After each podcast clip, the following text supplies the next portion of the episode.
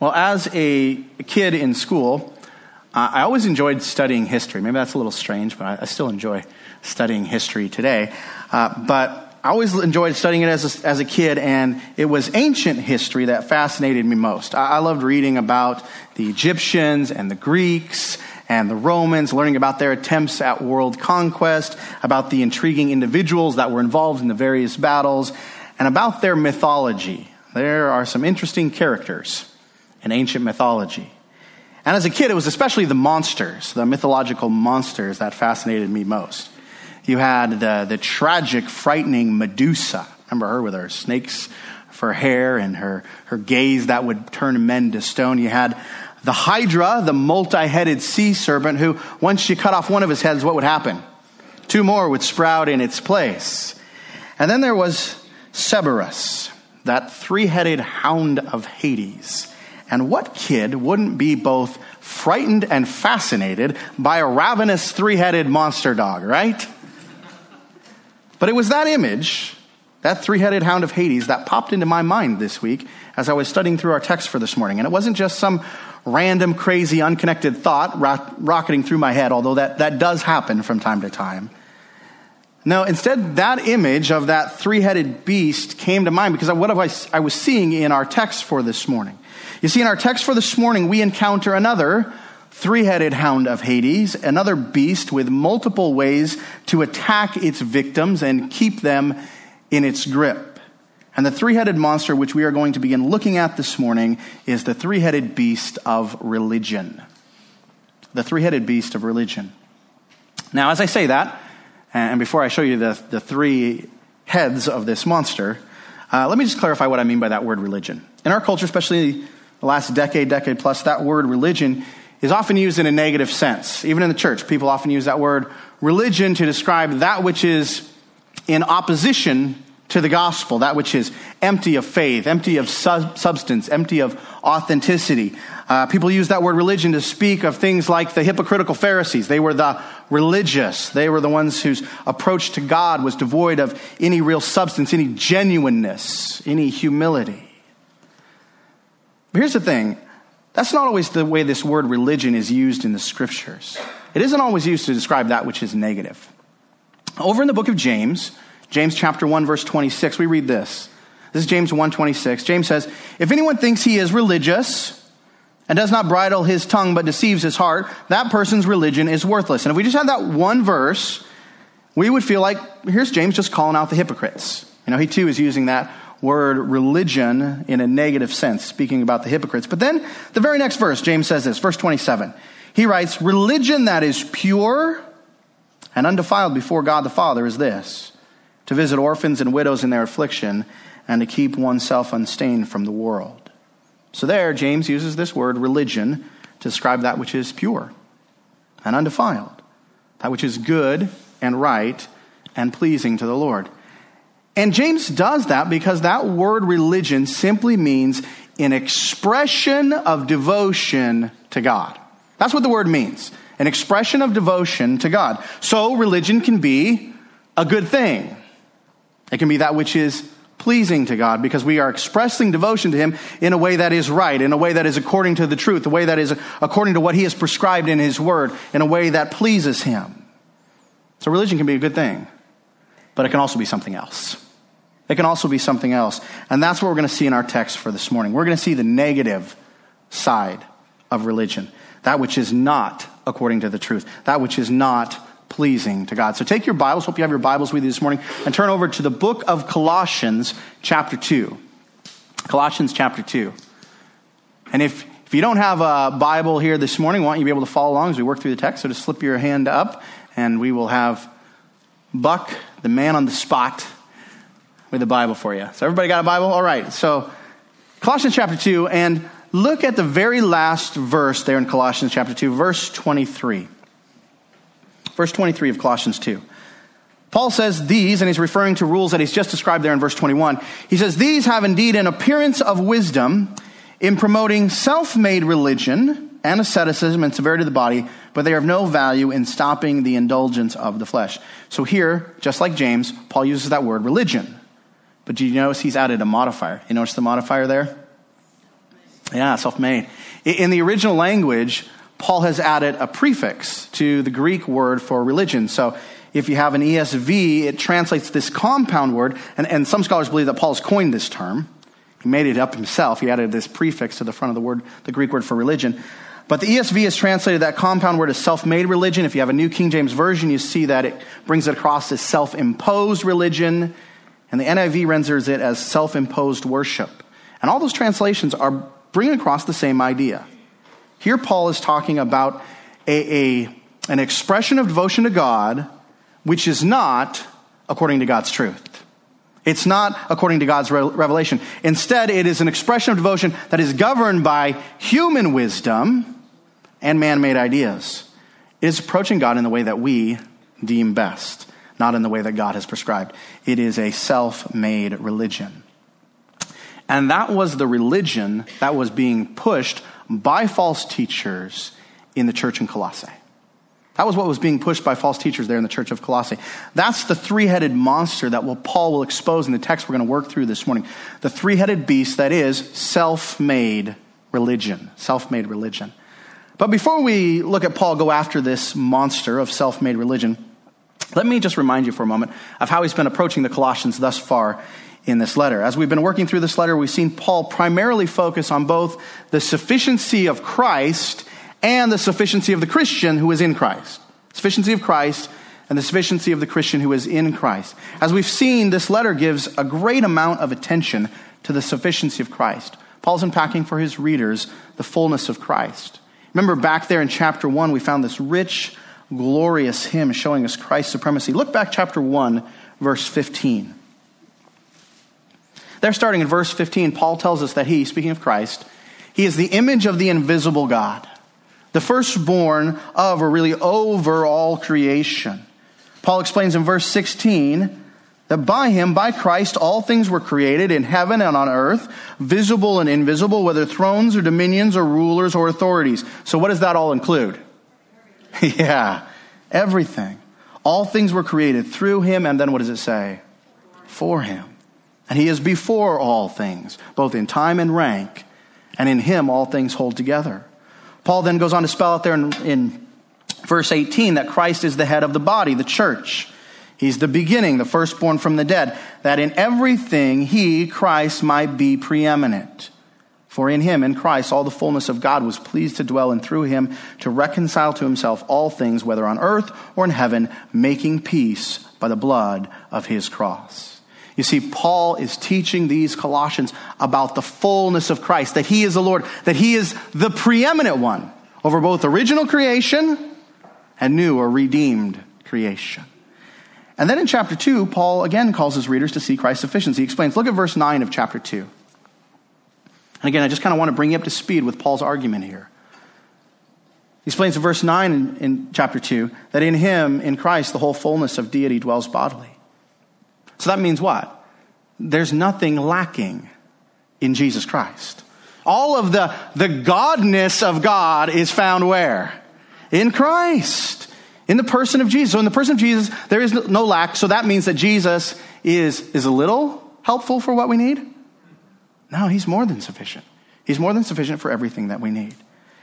And as Paul is unpacking that truth for his readers, the sufficiency of Christ, the fullness of Christ, he also wants them to understand how sufficient they are through faith in Christ, how sufficient they are through faith in that sufficient one. He wants them to see that they are full in Christ. So, back in chapter 1, he explains this is the whole purpose of his ministry. He says, Look at verse 28. He says, This is the purpose of our ministry. Him, Christ, we proclaim, warning everyone and teaching everyone with all wisdom that we may present everyone how? What does it say?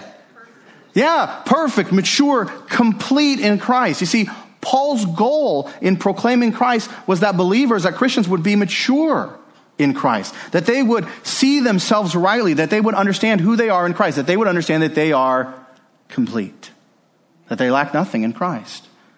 Paul wants the Colossians to know that, and he wants them then to live out of that truth. So he admonishes them. Look down there in chapter 2, verse 6. He says, Therefore, as you have received Christ Jesus the Lord, as you've embraced the sufficient one, do what? Go add some other stuff because you need other stuff. And what does he say? So walk in him. So keep living out of this faith in Christ because Christ is sufficient. Keep embracing Him alone. And in verse 10, he reminds them, this is why you should do this. He says, verse 10, and you have been what? Filled. Filled in Him, who is the head of all rule and authority. So in Christ, there is no lack. If you are in Christ, you lack nothing that you need. God has given you everything in Christ. And Paul wants the Colossians to understand that, that in Christ they lack nothing. And that was a message that was desperately needed in that church because they were a church that was, that was under attack from those who were teaching just the opposite. They were teaching that Jesus isn't enough. They, they, that church was under attack from those who were trying to peddle, as I've been calling it, supplements to the Colossians' Christianity, supplements to their faith in Christ. That you, that you need a little extra. You need this, you need this, you need this, because Christ isn't enough. But these supplements that these false teachers were peddling, it wasn't of God. And as Paul's been making the point, it wasn't needed. Those supplements weren't needed. The supplement, as Paul explains in verse 8 of chapter 2, the supplements that were being peddled were simply empty, deceiving, humanistic, worldly philosophy. That's what it was. And it, it was man made, it was self imposed, it was self made religion. And, and the, these false teachers that were coming into the church, they were trying to take the Colossians captive by those things, captive by those things. And so Paul warns the Colossians in verse 8 that this self made religion, this, this empty, deceiving philosophy was trying to get a hold of them, take them captive, and pull them away from devotion to Jesus Christ. Pull them away from devotion to Christ. So, after now having shown the Colossians how sufficient Christ is, how sufficient they are in Him, and then, then warning them Paul turns his attention to further describe this false teaching that was invading the church. And, and he's going to show the Colossians here, and what we're going to work through beginning this morning. He's going to show the Colossians how empty, how empty, how, how fleshly, and how futile this teaching, this self made religion that these false teachers were trying to push, how empty, how fleshly, and futile it really is. And the verses that we're going to begin looking at this morning, verses 16 to 23, the Apostle Paul is going to flesh out this false teaching that was attacking this young church. And what Paul shows us is a three headed monster.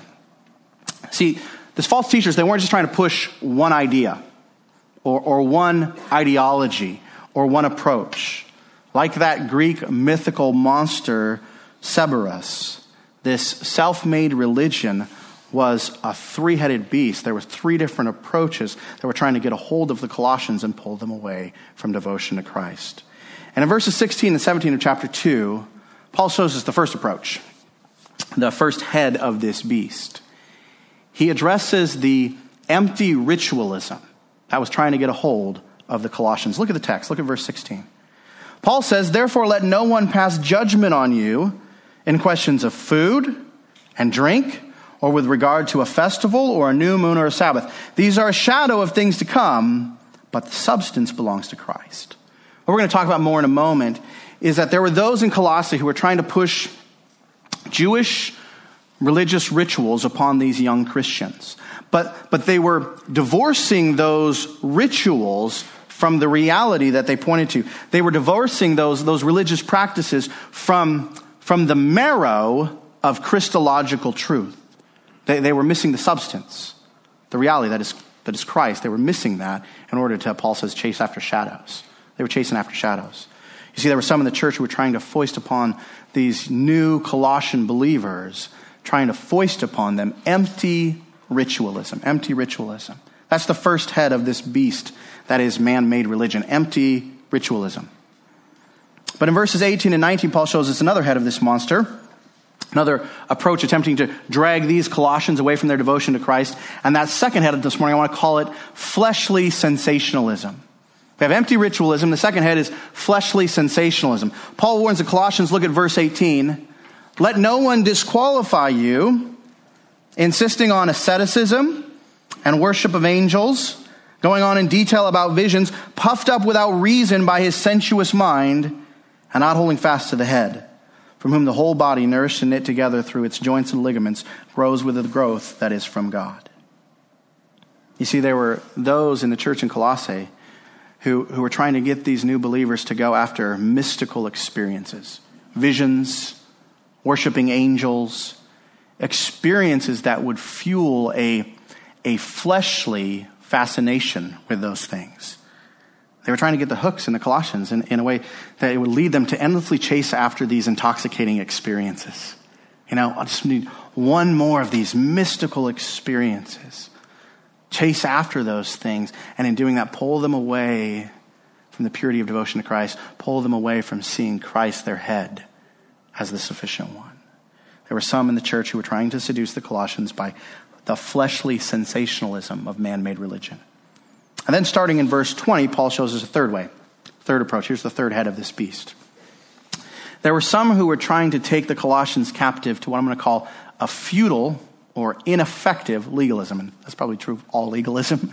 It's futile and ineffective. But Paul asked the Colossians, look at there, verse 20. If you, if with Christ you died to the elementary spirits of the world, the elemental spirits of the world, why, as if you were still alive in the world, do you submit to regulations? Do not handle, do not taste, do not touch, referring to things that all perish as they are used according to human precepts and teachings. These have indeed an appearance of wisdom in promoting self made religion and asceticism and severity of the body, but they are of what? No value. They are futile. They are ineffective in stopping the indulgence of the flesh. It was a legalistic approach to spiritually, and it was, as all legalism is, futile, ineffective. And that's what was attacking this young church. They were under attack from a three headed monster. A three headed monster. The, the beast of man made religion with its heads of empty ritualism and fleshly sensationalism and futile legalism was trying to invade this young church. On all three heads, they were trying to sink their teeth into those precious people there in Colossae and pull them away from the purity of their devotion to Christ. Pull them away from living by faith alone in Christ alone. But here's the thing as we work through this text this morning and we start examining this, this three headed beast, what I'm praying that you understand this morning is that that monster, this monster we're looking at, it didn't die off in the first century. It didn't die off in the first century. This, this situation wasn't something that was just unique to those in Colossae. It wasn't something that, that only Christians living in the first century need to be wary of. No, this three headed monster is still on the prowl. It's still on the prowl. First, I mean, just think about it. Look around. We see this three headed monster alive and well in the religions of the world. We see it alive and well in the religions of the world. When a Muslim bows for his daily prayers, he is firmly in the grip of empty ritualism. He's firmly in the grip of empty ritualism. He, he believes sincerely that he is offering devotion to God, but he is simply following a man made approach that is devoid of substance. There's nothing there, it's empty prayers. And when the latest Hollywood celebrity goes on and on about the insight given them by their, their guru, their spiritual advisor, their shaman, they are revealing that fleshly sensationalism has its teeth in them. They, they think, oh, I'm being spiritual. But all they found is a religious way to feed the flesh. They just found a religious way to feed the flesh. And when those Mormon missionaries show up at your door, proclaiming that they have the, the way of salvation, their actions, brothers and sisters, and this should break our hearts, but their actions are just part of a system of futile legalism that has its hold on them. They are, they are trying hard to work their way to be pleasing to God, trying to follow all of the rules of their quote unquote church. But the sad thing is, by keeping all of their rules, what they're going to find one day is that that will prove empty and useless and futile when they stand before holy God. All of their works will not save them. You see, this three headed monster of religion is still on the prowl, it's still sinking its teeth into people. But here's the thing, brothers and sisters it's not just prowling around out there in the religions of the world it is also very much alive and well in the modern church. It is very much alive and well in the modern church. In the church, we too find people who are caught up in empty ritualism and fleshly sensationalism and futile legalism. And that, brothers and sisters, is what I, I want us to, to really be challenged by as we work through this passage. I, I was thinking about this way I want us to check our ankles, so to speak and, and to see if the, the jaws of any of these three headed monsters are in us. I want us to check our ankles. And we're, we're going to begin doing that this morning, checking our ankles, by examining the first head of this beast, that of empty ritualism. We're going to, we're going to talk about the bite of empty ritualisms. Again, we, we see Paul flesh out that aspect of this false teaching there in verses 16 and 17. And, and he begins, look at the text there, he begins by challenging the Colossians to stand up for themselves. He says what? Look at the first phrase. Let no one do what? Yeah, let no one pass judgment on you. And he says that, why? Because most likely that's what was going on in the church. There were people who were passing judgment. There were people who were condemning these new Colossian Christians. But before we look at why they were condemning them, why they were judging them, Paul's admonition here, let no one pass judgment on you, I think it raises an important question, especially in our culture, especially in the church. Is passing judgment always wrong? Is passing judgment always wrong? Some are quick to say a hearty amen to that. That, that is never our place to pass judgment on another person. But are they right? Well, in one sense, yes, they are. You say, Ryan, what? You see, you and I are never the judge. You and I are never the judge. Uh, in the book of Romans, chapter 14, our men's group went through it this last Friday night. Ladies are going to go through it this next week. But in Romans chapter 14, Paul makes that point to his readers. It appears that some there in the church in Rome, they'd gotten in this habit of judging each other. And Paul says to them, this is from Romans chapter 10, verse, I mean, Romans chapter 14, verse 10. He says, Why do you pass judgment on your brother? Or you, why do you despise your brother? And then he says this, listen to this. For we will all stand before the judgment seat of God. Who's the judge? Yeah. We will all stand before the judgment seat of God. For it is written, As I live, says the Lord, every knee shall bow to me and every tongue shall confess to God. So then each of us will give account of himself to who? To our brother and sister? No, to God. So then there is only one judge. It's not me, and it's not you. Can we say amen to that? Amen. It's not. It's God. And all of us are going to stand before him one day, and he will render judgment. So we need to realize we are not the judge. You don't have that right or that position over another person to, to judge them. However, that truth doesn't mean that we're never called to challenge one another, never called to admonish one another, never to call one another to repentance. You see, although we are not the judge, amen? We're not the judge, we have been given in the Word of God the verdict of the judge. Amen? We have the verdict of the judge, and we are called to proclaim that verdict. We are called to proclaim the truth. That's what Jesus taught his apostles to do, and that's what all Christians are called to do. We're not the judge, but we have his verdict and we're called to proclaim it. Amen? We're called to call men and women everywhere to surrender, to submit to the judgment of God.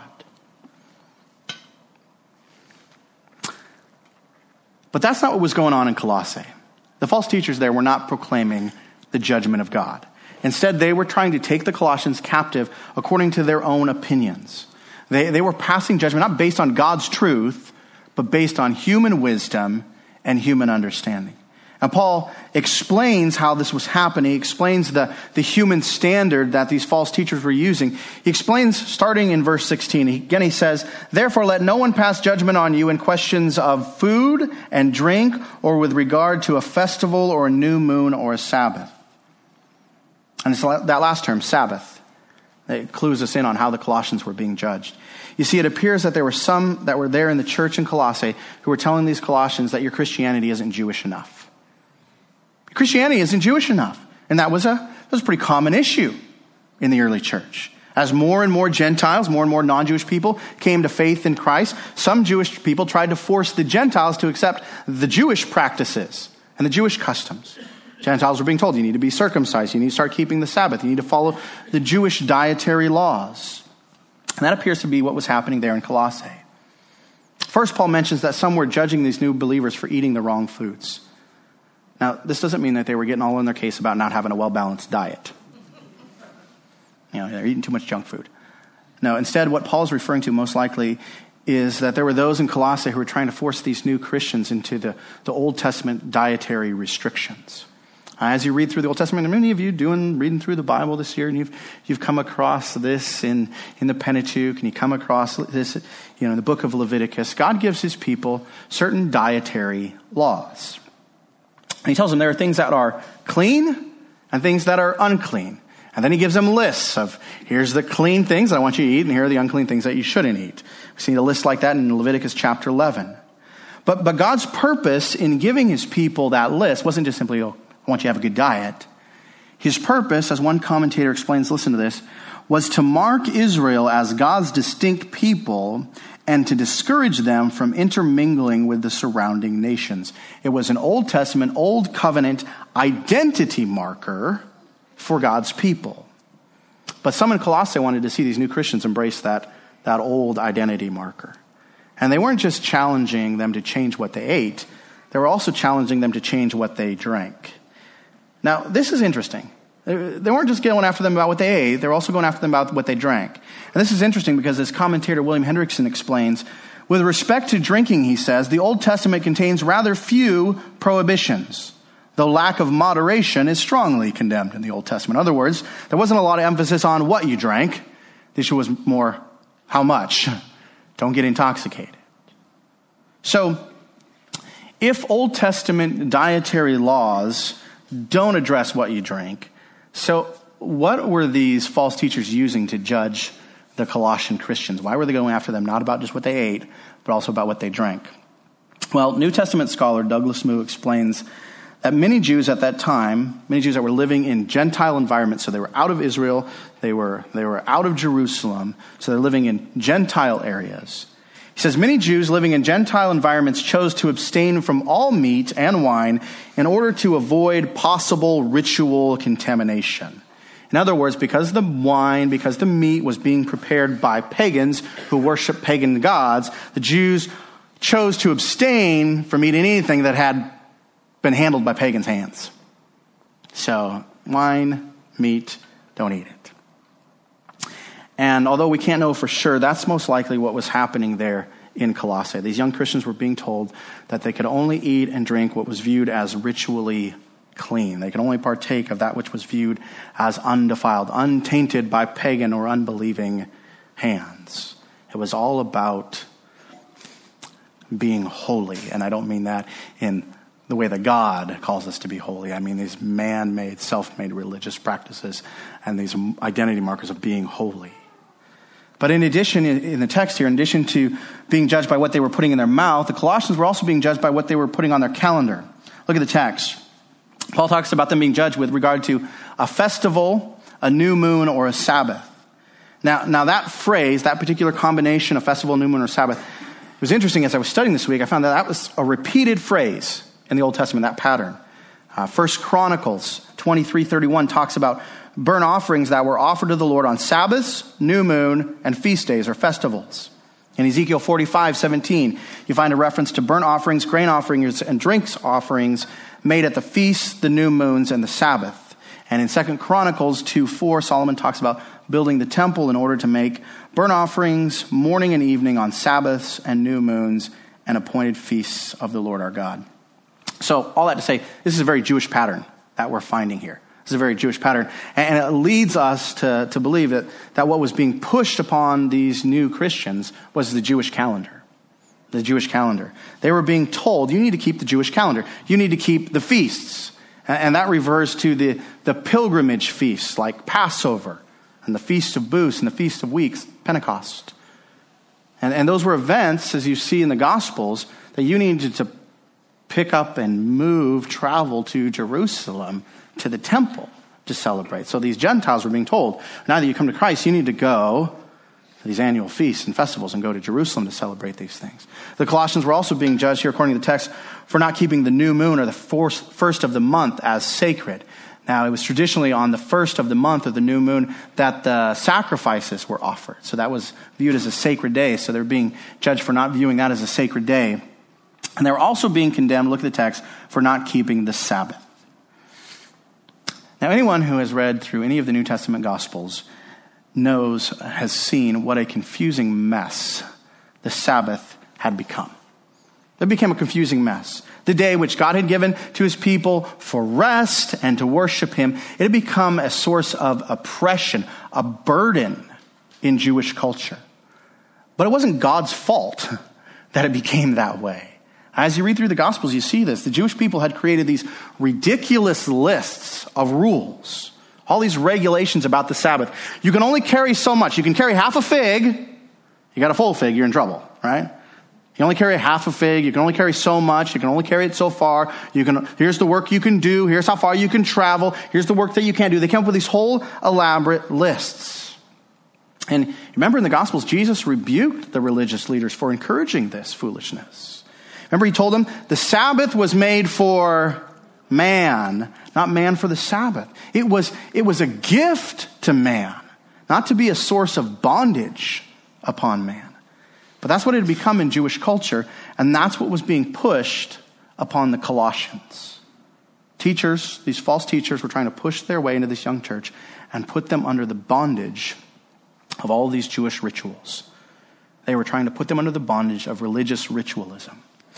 But here in our text, Paul calls them to break free from that bondage by realizing that those rituals are empty.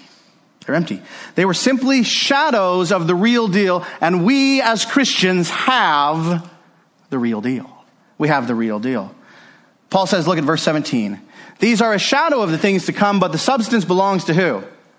The substance belongs to Christ. And here, Paul's not only helping those first century readers, those Colossians, Paul is helping anyone and everyone who lives this side of the cross. He's helping all of us understand the purpose of all of those rules, all of those regulations, all of those rituals in the Old Testament. You see, those things that we find in the Old Testament, like dietary laws and sacrifices and festivals and the Sabbath, they all did serve an important purpose had an important purpose. They weren't empty practices and empty rules given by God. God wasn't just giving his people in the Old Testament busy work, you know? Why don't you guys go do all these religious things until the Messiah comes? I'll keep you guys busy with this stuff. There was a purpose. There was a design. Every rule, every regulation, every sacrifice, every sacred day had a purpose. But that purpose was to point to something. That purpose was to point to someone. And the Apostle Paul, he explains over in Galatians chapter 3, verse 24, he says, The law, talking about the whole Old Testament, it has become our tutor to lead us, remember what it says? To Christ. The law has become our tutor, our schoolmaster, our guardian, taking us somewhere. It's leading us to Christ. You see, the purpose in the Old Testament, all those rules, regulations, sacrifice, Sabbaths, all the purpose of that was to get us ready. It was to prepare the world for the gospel of Jesus Christ. All those rules and regulations, all those sacrifices, they are teaching us one, about the holiness of God, two, about the sinfulness of our own heart, and three, about how much we need a Savior. I mean, all of those things, they're enforcing those truths. They're reminding us of the truth, the holiness of God, the sinfulness of man. I mean, think about offering a sacrifice there at the temple, and you put your hand on that animal, and you confess your sin, and that animal is butchered right in front of you. Very graphic way to say what? Yeah, God is holy, and in order to come into his presence, your sin needs to be dealt with, and sin is serious. And that's, that's the purpose of all of it, over and over and over again, showing us the holiness of God the sinfulness of man, and that we need a Savior.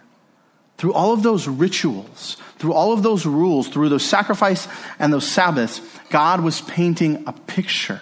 And the picture wasn't just of His holiness and our sinfulness, but the picture was also of the Redeemer to come. He was painting a picture of the Savior to come. All of those things were signposts pointing us to the Redeemer, pointing us to the Savior. And in the fullness of time, according to God's sovereign plan, the one to which all of those things were pointing to, he came. He came. Jesus came. Jesus, the Lamb of God who takes away the sin of the world, came. And he came, and as he came, he kept every law. He kept every commandment. He fulfilled all of it. And he did it, not just to show us how, he did it for us in our place. Because guess what, brothers and sisters? Let's be honest about this. We couldn't, right? The whole Old Testament is a record of that, right? We failed time and time and time and time again. The Old Testament is a record of how humanity failed to keep the law. So Jesus kept it for us. And then he stepped into our place upon the cross and became the sacrifice. All those Old Testament sacrifices pointing somewhere. He became the sacrifice for our sin. He was the sacrifice offered how many times? Once for all. So not annually, not the first of the month, not the new moon. He was the sacrifice offered once for all. He was the sacrifice to which all those other sacrifices, they were just pictures, they were just signposts pointing to the sacrifice for our sins. To offer the sacrifice, he died for our sins, he was buried. And on the third day, he rose. And he rose so that the work of our salvation would be complete. And through faith, we would now enter into, watch this, we would now enter into the true Sabbath, the true rest for the people of God. How much work do we need to do to accomplish our salvation? None. Jesus has done it for us. So we enter in now to the rest that is our salvation, the rest that is ours in Jesus Christ. He is our, our true Sabbath. He, he came to give us life. He came to be our life. He is our food and our drink, the bread and the cup, that which sustains us, that which makes us clean, that which satisfies our every thirst and longing, because Jesus is the substance. Everything else was pointing there. Jesus is the substance. He's the truth to which all those other Old Testament rules and regulations, all those other things, they were just signposts pointing to Jesus. All those other things are merely a shadow. He's the substance. So, why would we spend time chasing after the shadows when we have the reality? That's Paul's point. Paul tells these Colossians, now you have the substance. So you need to understand, Christ has fulfilled all of those things. What these false teachers are trying to push upon you, what they're claiming is so important, what they're ju- judging you about, what they're condemning you about, Paul says those things are just the shadows. The substance belongs to Christ, and you have Christ. What we need to understand is the difference between the two, all those Old Testament rules and regulations in Christ, is as different between a shadow and the body that casts that shadow. It's as different as the shadow and the body that casts that shadow. You see, it's interesting the word that Paul uses here in verse 17. Look at verse 17. Paul's Greek term that's translated by the ESV as substance and by the NIV as reality it's actually the Greek word for body, the word soma.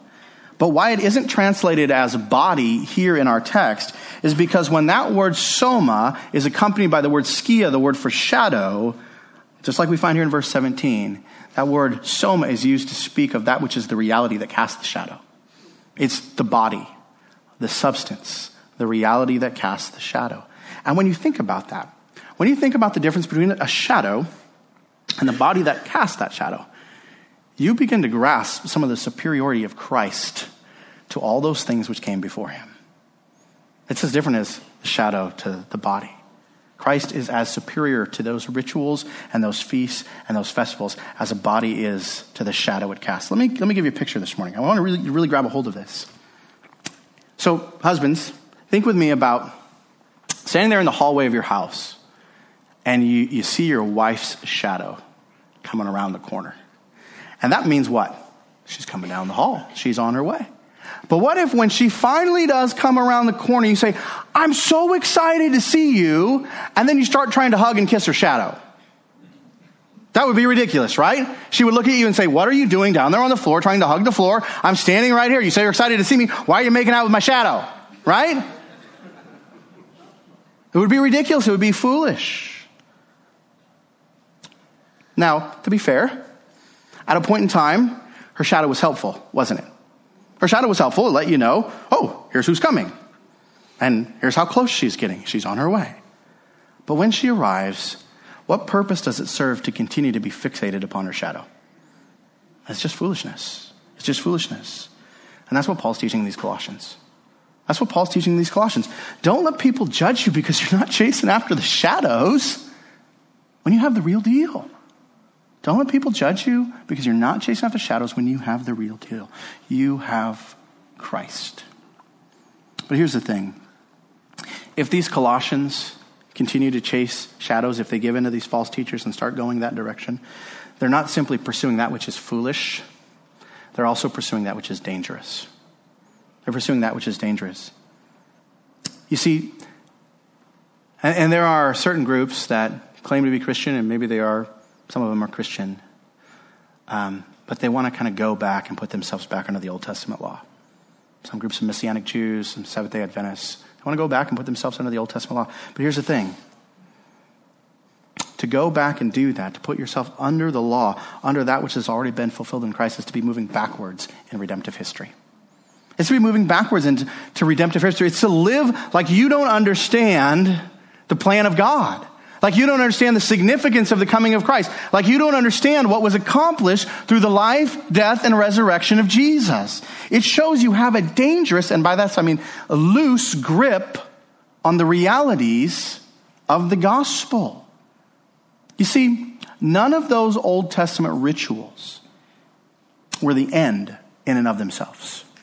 They weren't the end in and of themselves.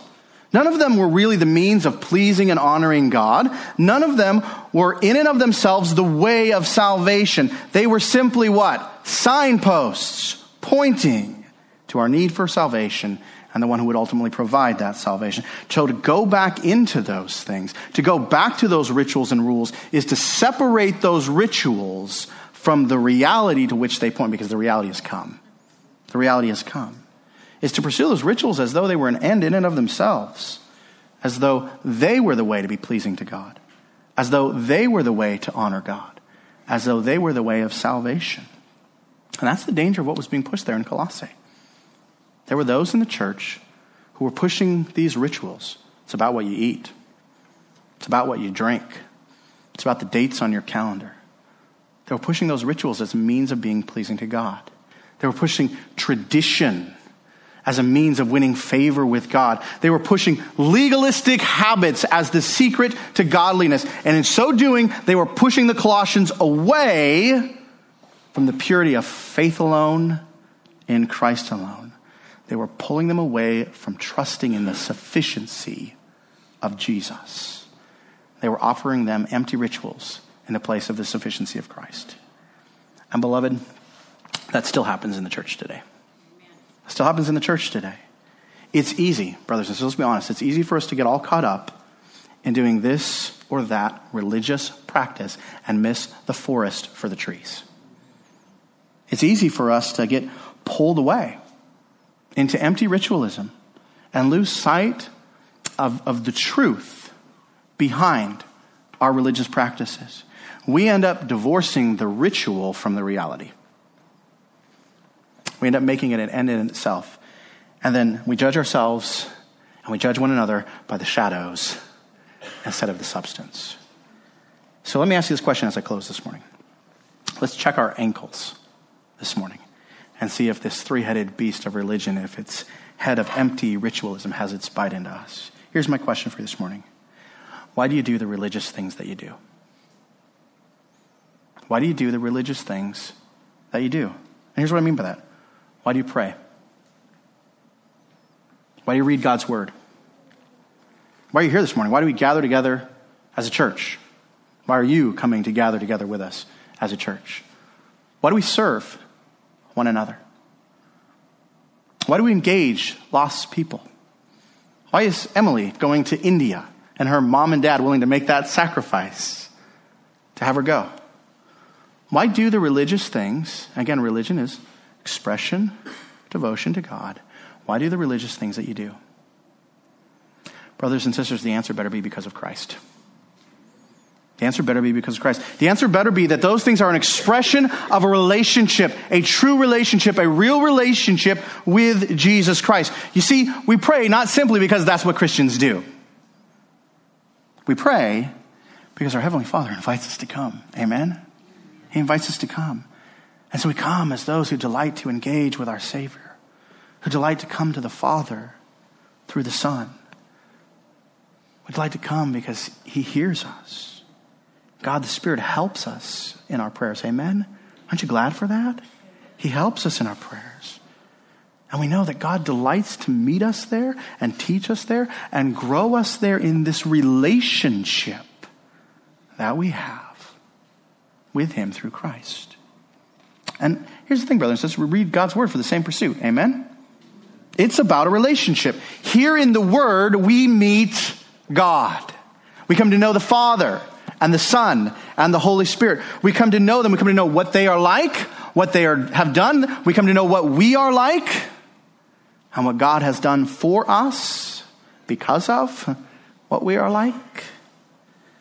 Here in God's Word, we behold, we come to know the glories of our God and His gospel. We come to know that it's not about us. It's not about our works making us pleasing to God. Instead, it's about God doing the work to change us and transform us and welcome us in to His presence. And, and as we come to know these things, and here's the trap for some of us as we come to know these things, it's not simply about an intellectual pursuit. Okay, we're knowing these facts, we're getting our systematic theology down. It's not simply about an intellectual pursuit, it's about a relationship. Amen? It's about a relationship. It's about seeing Christ and meeting Christ and fellowshipping with Christ in His Word. You say, Ryan, I, am having a struggle finding time to spend in the Word each day. It's about a relationship. Don't you want to meet Him there? Don't you want to fellowship with Him there? And we gather together Sunday morning to pursue the same thing corporately. Pursue the same thing together. We gather together. It's such a blessing. And I just, I've been feeling it this morning as we've been together. We gather together as this family to be united in worship and in praise and in fellowship with our God. Not just me by myself with God, all of us, this family together with God. We're together around His Word. We're together raising our voices in song and in praise. We're together with the Spirit helping us to grow together in this relationship with our God and with one another. And it's because of that relationship that we serve one another. We love Jesus, so we love those that he loves. Amen? Amen. We love those that he loves. And, and as our, our love for one another, as our service for one another, as it grows, it's just an expression of that, that thriving relationship that we have with Christ. We love those who he loves, so we serve those who he serves. And then we go, we go to the lost because we want them to know him too. We want them to know him too. We want them to experience the love that we have found in Him. We want them to know the joy of forgiveness. Isn't there joy in forgiveness? Some of you, let's just be real honest this morning. You were carrying some pretty heavy things in life a lot of guilt, a lot of burden, a lot of sinful things beating you up. What a blessing to come to Christ and experience true forgiveness. To have those sins wiped away. Don't you want that for other people? Don't you want that for your family members and coworkers and neighbors? You know, some of them are walking around with this, these huge burdens. You want them to know that, that joy of forgiveness, that joy of reconciliation. Don't you want them to, to be able to sing about grace like you sing about grace? To know the purpose, the peace, the reality, the, the substance that you found in Jesus Christ. That's why we go. You see, Christianity isn't about empty religious rituals. But here's my warning to you this morning. If we're not careful, that's where we can end up. That's where we can end up. We can end up doing these things that should bring us close to Christ, that should strengthen our relationship with Christ, that should be an expression of our relationship with Christ. We can end up doing them just to do them. Do you know what I mean? We end up doing them just to do them. We can end up divorcing the ritual from the reality, spending our time chasing shadows and ignoring the substance. But, beloved, that's not the Christianity that God in His Word calls us to. That is simply man made, self made, self imposed religion. That's what it is. So, check your ankles. check your ankles to see if that, that hound of empty ritualism has its hold on you. Check your ankles by asking that question Why do you do the religious things that you do? Why do you do the Christian practices that you do? Are you chasing shadows? Or do you have a hold of the substance? Is Jesus and his gospel at the heart of what you do? We're going to close our service this morning by celebrating Jesus and his gospel. We're going to gather together around the Lord's table. And beloved, this is not simply a ritual that Christians do. Amen? This is not a ritual. This is an expression of a relationship. This is an expression of our desperate need for Christ and that He is more than sufficient to meet that need. He lived the life that we failed to live, and He died the death that we deserve to die. He lived for us, and He died for us. So we gather around this table to feed our hearts on that truth that it's finished. He has accomplished everything, as we talked about last week. It is paid in full. It's finished. Let's pray together and ask the men to come forward for this time around the Lord's table. Heavenly Father, I thank you for your word and for the clarity that it gives us on just the way things work. And as we as we look around at the religions of the world, it's really easy to see this, this empty ritualism, the fleshly sensationalism, and the futile legalism that has a hold on so many people. So we thank you that, that your word has given us a lens to look at those things and rightly understand what's going on. But we also thank you that although this must have been a really tough season for that church in Colossae, you gave us this letter describing the situation so we can know that's not just an out there problem, but it's a problem with, that works its way into the church.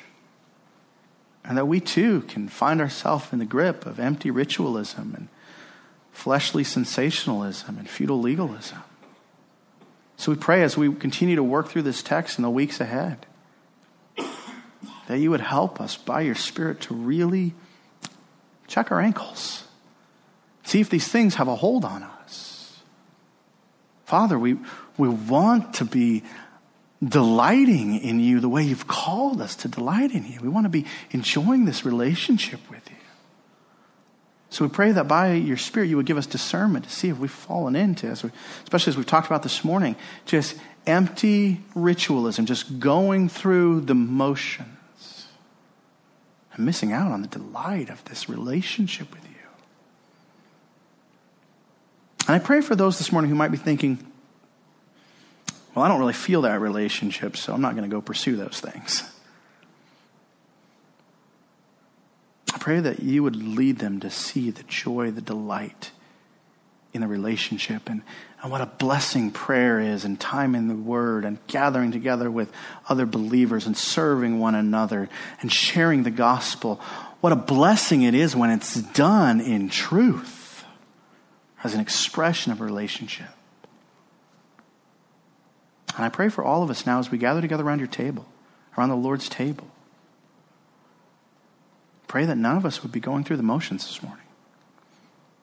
Pray that every single one who takes of the bread and takes of the cup would take it because they acknowledge they are a sinner who, apart from Christ, deserved judgment, deserve eternal separation from you.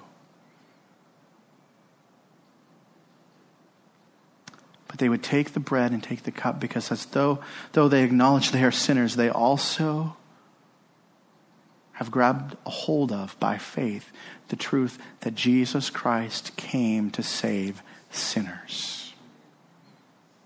And so they take the bread to celebrate, to feed their hearts on the truth that Jesus Christ lived the life they failed to live.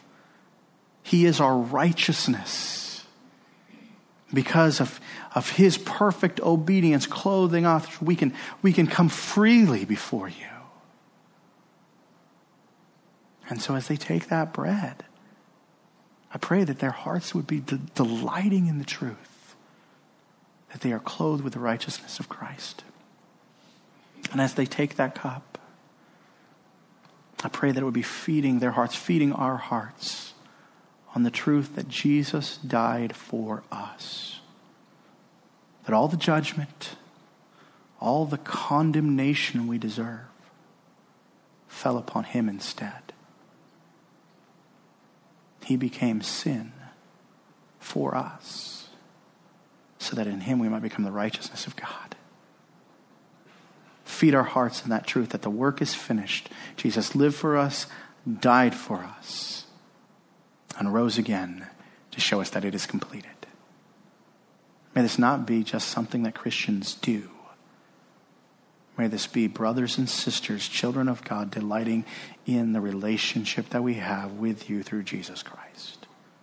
These things we pray in his name.